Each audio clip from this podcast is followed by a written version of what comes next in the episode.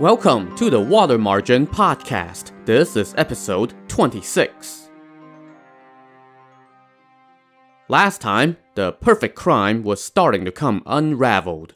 Acting on a tip from his brother, the police inspector He Tao arrested Bai Sheng, the daylight rat, for his part in the hijacking of the birthday gifts meant for the premier.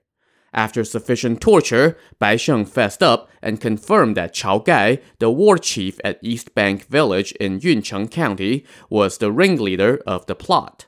So He Tao was dispatched with 20 men to go to Yuncheng County, where they were to get the cooperation of the local magistrate and arrest Chao Gai and his co-conspirators.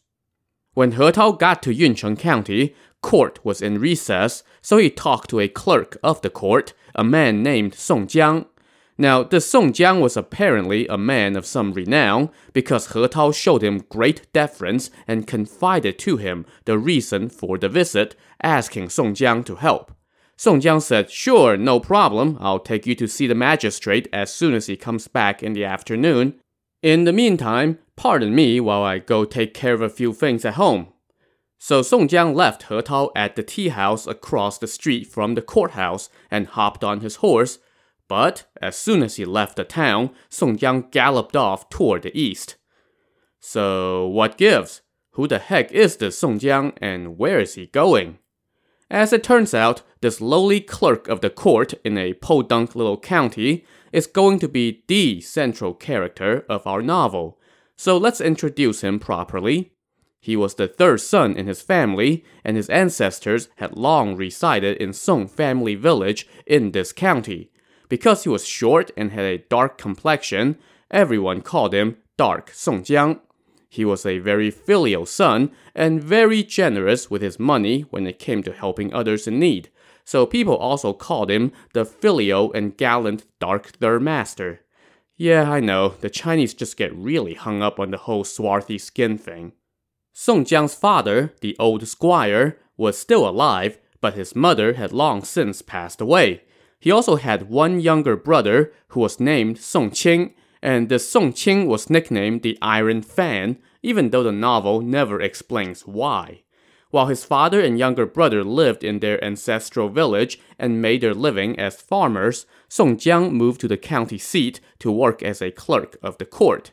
He had great penmanship and was a terrific writer, and he was familiar with all the administrative procedures. He also dabbled a bit with weapons, though he would never be mistaken for a warrior.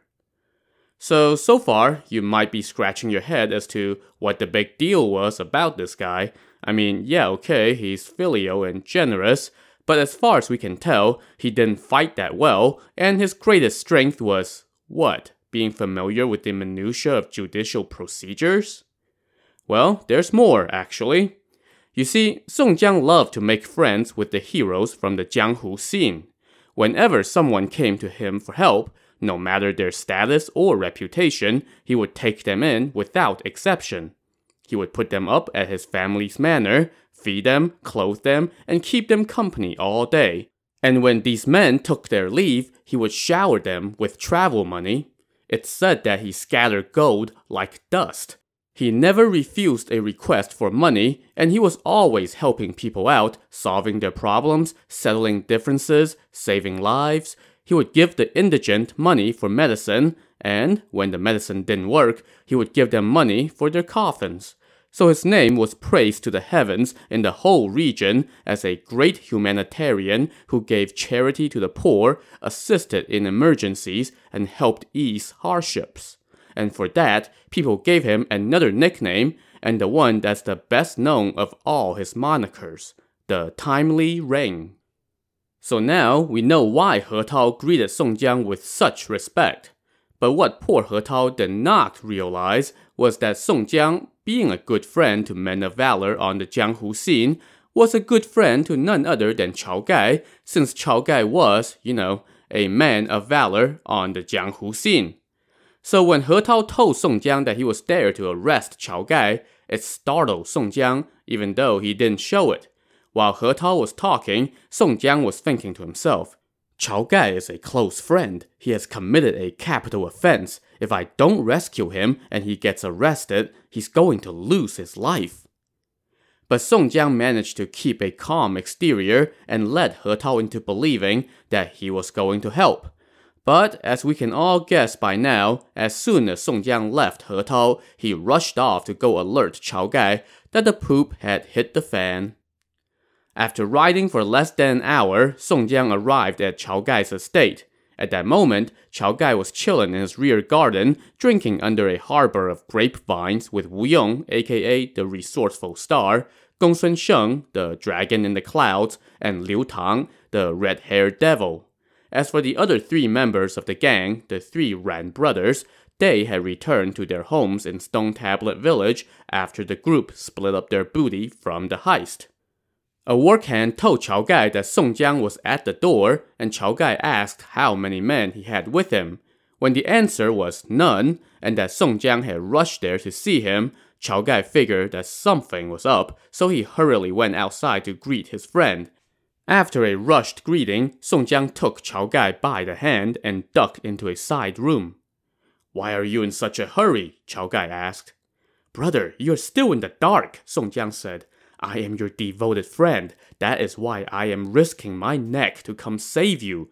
That business on Yellow Earth Ridge has been exposed. Bai Sheng has been arrested and is in jail at Jizhou Prefecture. He has named the seven of you, and the prefect sent an inspector He and a group of men to our county with an order from the premier to arrest you. They have pegged you as the ringleader. Thank heaven this case landed in my lap. I just told the inspector that the magistrate was taking a nap and had him wait at a tea house for me while I raced here to warn you. As the old saying goes, of the 36 stratagems, the best one is to run away. You must flee right now. I need to get back and take the inspector to go see the magistrate, and the magistrate will no doubt send people here tonight. Don't delay. If you slip up in the slightest, there is nothing I can do. Don't blame me then. Chao Gai was shocked. Brother, I will never forget your great kindness, he told Song Jiang. Don't worry about that now. Just worry about fleeing. Don't dawdle. I have to go now. But Chao Gai held up Song Jiang and said, Of the seven of us, three of them are the Ruan brothers, and they have already gone back to Stone Tablet Village after taking their share of the loot. The other three men are in the back right now. Come meet them. Okay, we don't really have time for this, but Song Jiang obliged Chao Gai and followed him to the rear garden, where Chao Gai introduced him to Wu Yong, Gongsun Sheng, and Liu Tang. Song Jiang gave them a quick greeting and then rushed out, telling Chao Gai, Brother, take care and leave quickly. I am off. He then hopped back on his horse, gave it two vigorous whips, and rode back toward Yuncheng County. After Song Jiang disappeared over the horizon, Chao Gai asked his three comrades, Do you know who that was? Why did he leave in such a hurry? Who is he? Wu Yong asked. You guys are still in the dark, Chao Gai explained. If not for him, our lives would be forfeit. His three sworn brothers were taken aback and asked Chao Gai if that meant that word had leaked out. Thank goodness for that brother of mine, Chao Gai said. He risked everything to come warn us. Turns out Bai Sheng has already been arrested and is in prison. He has confessed. The prefect of Jizhou has sent an inspector He to Yuncheng County with a group of men and orders from the premier to arrest us right away. Thank goodness my friend kept them at a tea house for a while and rushed here to warn us. But when he returns to the courthouse and processes the paperwork, they will be sending men here to arrest us tonight. What should we do? Wu Yong said, If not for that guy coming to warn us, we would have all been trapped. Who is our savior? He is Song Jiang, a magisterial clerk in Yuncheng County, Chao Gai told him. I had only heard of his great name, but never met him. Even though we live near him, I have not had the pleasure, Wu Yong said. Gongsun Sheng and Liu Tang both asked, Is he the man known on the Jianghu scene as the Timely Rain? The very same, Chao Gai said. He and I are sworn brothers, but Professor Wu had not met him yet. He truly lives up to his reputation, a true brother. um, hey guys, I hate to break up this Songjiang Admiration Society meeting, but how about we get back to the reason he came here? Chao Gai now asked Wu Yong, We are facing a crisis. What should we do? Brother, no need for lengthy discussions. Of the 36 stratagems, retreat is the best option. That's what Song Jiang told us to do as well, but where should we go? I've already thought about that, Wu Yong said. Let's pack up a few loads of stuff and head to the Ruan brothers' home in Stone Tablet Village. But they are fishermen. How can they take all of us in? Brother, don't you get it? Their village is but a stone's throw away from Liangshan Marsh. Right now, the bandits on Liangshan are thriving. Even the authorities do not dare to mess with them. If we are pressed, we can just go join their gang. That's a great idea, Chao Gai said, but what if they refuse to take us in? We've got lots of gold and silver, Wu Yong told him. We'll just share some with them and they'll take us in. It's settled then, Chao Gai said. Let's move. Professor, you and Liu Tang will take a few of my work hands and take the loads of valuables to the Ruan brothers' home first, and then come back to meet us on land.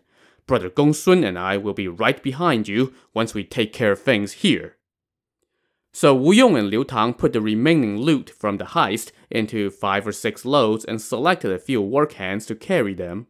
After they ate a full meal, Wu Yong grabbed his copper chains, while Liu Tang took a long-handled broadsword, and they set out with an entourage of about a dozen people, carrying their loot towards Stone Tablet Village. Meanwhile, Chao Gai and Gongsun Sheng busied themselves with tying up loose ends at the manor. The work hands who did not wish to go with them were given some money and told to seek another master. The ones who were willing to tag along were told to pack up all the valuables around the estate. While this was happening, Song Jiang had rushed back into town at Yuncheng County. He hurried back to the tea house and saw Inspector He Tao waiting by the door. Sorry to keep you waiting, Song Jiang said. I had a relative from my village come to my house to discuss some family business, and it dragged on for a bit. He Tao shrugged it off and asked Song Jiang to introduce him to the magistrate, which Song Jiang promptly did, leading him into the courthouse. By now, the magistrate had returned to duty. Song Jiang brought He Tao in and told the men to put up the keep out signs so that no outsiders could hear their discussion. The magistrate was shocked when he read the sealed orders from the prefect. He told Song Jiang, The premier has sent someone here to wait for a report on this matter. We must dispatch men to go arrest this gang of bandits right away. If we go in broad daylight, they might get wind of it, Song Jiang said. We should go at night instead. As soon as we arrest Chao Gai, we'll be able to learn the whereabouts of the other six men. That Chao Gai is a war chief at East Bank Village and is reputed to be a man of honor, the magistrate said. Why would he be involved in this sort of business? But that's a question for later. Right now, the magistrate had to arrest Chao Gai first. So he summoned his two constables, Zhu Tong and Lei Heng. Remember that we met these guys a couple episodes ago when this whole story arc first began. Upon receiving their orders, they went with the sheriff and called up a hundred some cavalry and infantrymen from the local militia. They also brought along He Tao and the two captains who were part of the gift convoy. The group set out with the sheriff and the two constables on horseback and armed with broadswords and bows and arrows. They exited through the east gate and rushed toward East Bank Village.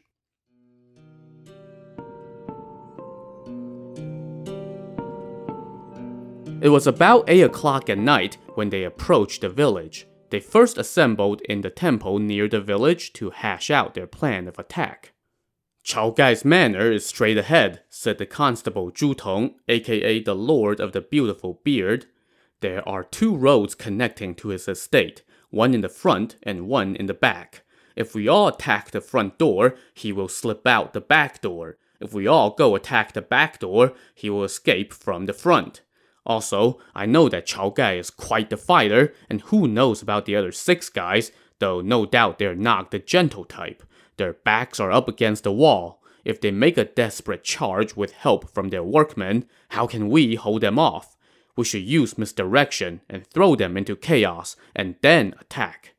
Constable Lei Heng, how about we split up and each take half the men? I will approach on foot and hide by the back door. When the signal sounds, you guys just focus on attacking the front door and arrest whomever you come across. That sounds like a plan, said Lei Heng, aka the Winged Tiger. Constable Zhu, you and the sheriff will attack the front, and I will cut off the escape route in the back of the estate. No, brother, you don't understand, Zhu Tong said. Chao Gai's estate has three escape routes. I know because I had made a mental note of it in the past. I know my way around these roads, even without a torch. You, on the other hand, don't know the ins and outs back there. It would be no laughing matter if we give ourselves away. The sheriff agreed with Zhu Tong and told him to take half the men. But Zhu Tong now said that he only needed 30, so he took 10 archers and 20 militiamen and went off to swing around to the back of Chao Gai's manor. The sheriff, meanwhile, got back on his horse, accompanied by Lei Heng and the rest of the men, and they rushed toward the front of Chao Gai's home with weapons brimming and torches blazing.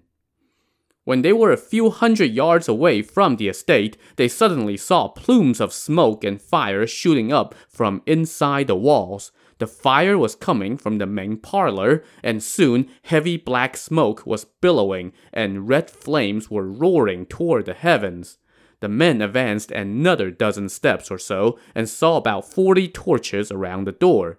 Lei Heng now hoisted his broadsword, and his men let out a roar as they kicked open the front gates and stormed into the manor. In the courtyard, the place was lit up as bright as day by torches, and in the light of the flames, Lei Heng and his men saw no one.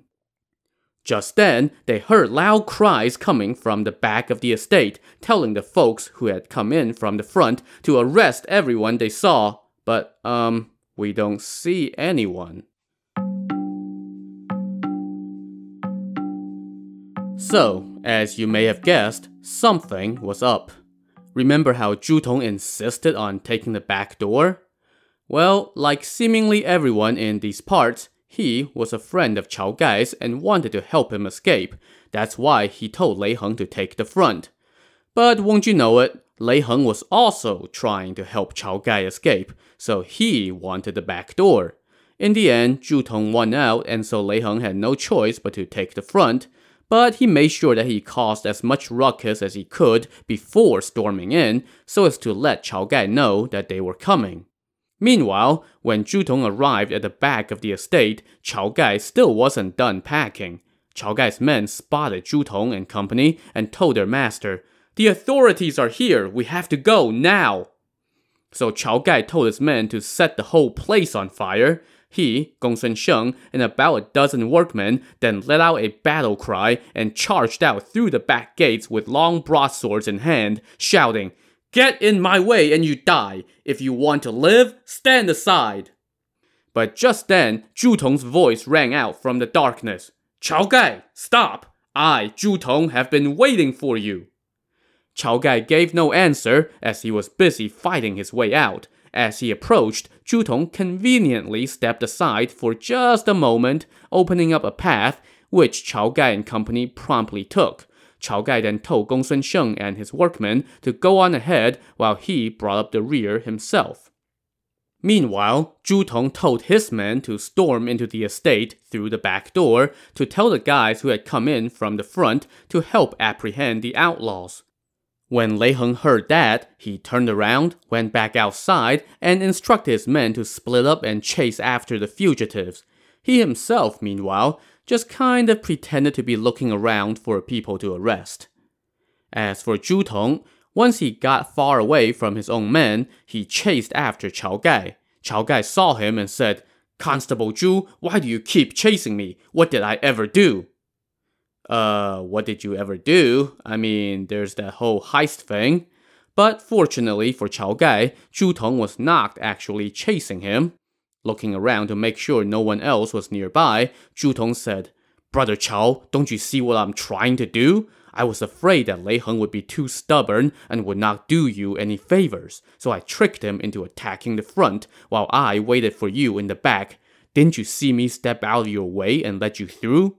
Look, there's only one place for you to go now Liangshan. Thank you for saving me, Chao Gai said. I will repay you another day. While they were keeping up this charade of a chase, they suddenly heard Lei Heng shouting from behind, saying, Don't let them escape! Don't worry, Zhu Tong told Chao Gai. You just keep going. I will throw him off your scent. Zhu Tong turned around and shouted, Three of the bandits ran down the back road to the east. Constable Lei, go get them, quick! So Lei Heng and his men went east, once again leaving Zhu Tong and Chao Gai by themselves.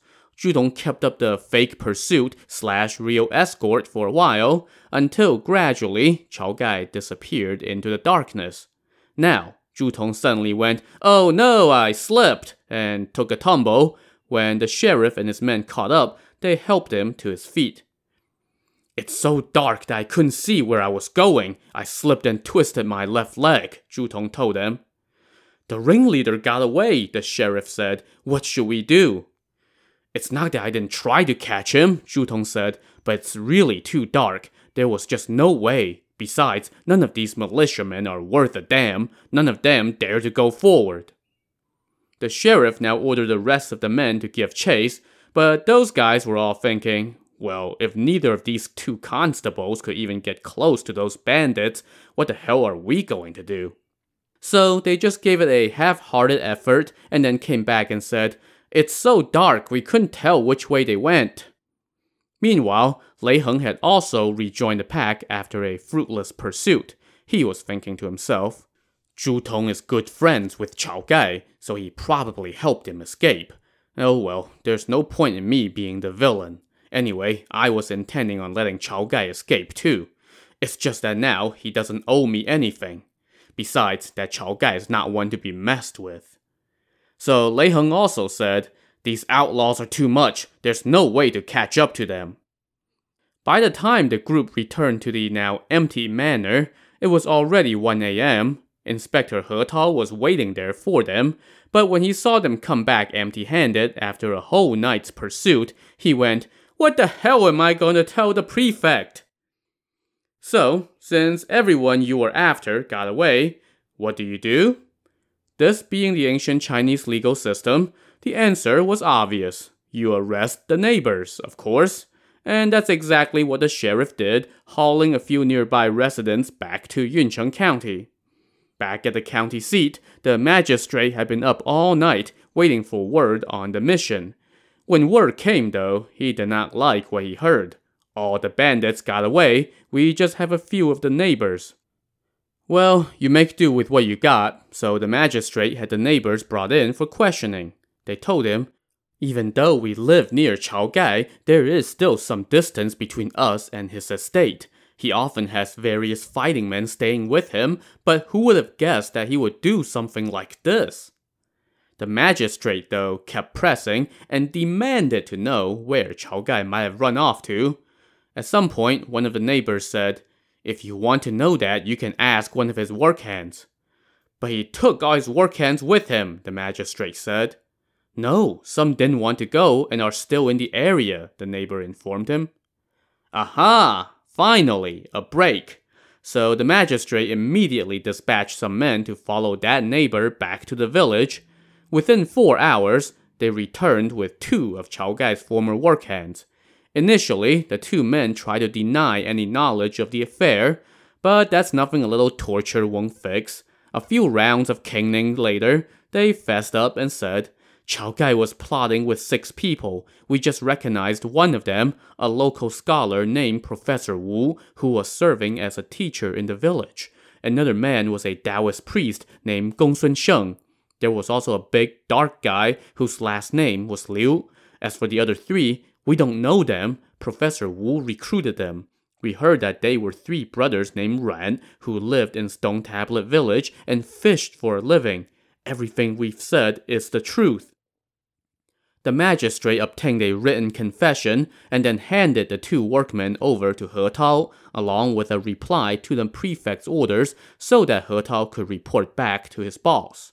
Song Jiang, meanwhile, took care of the neighbors who had been hauled in, basically posting bail for them so they could go home and await the outcome of the case.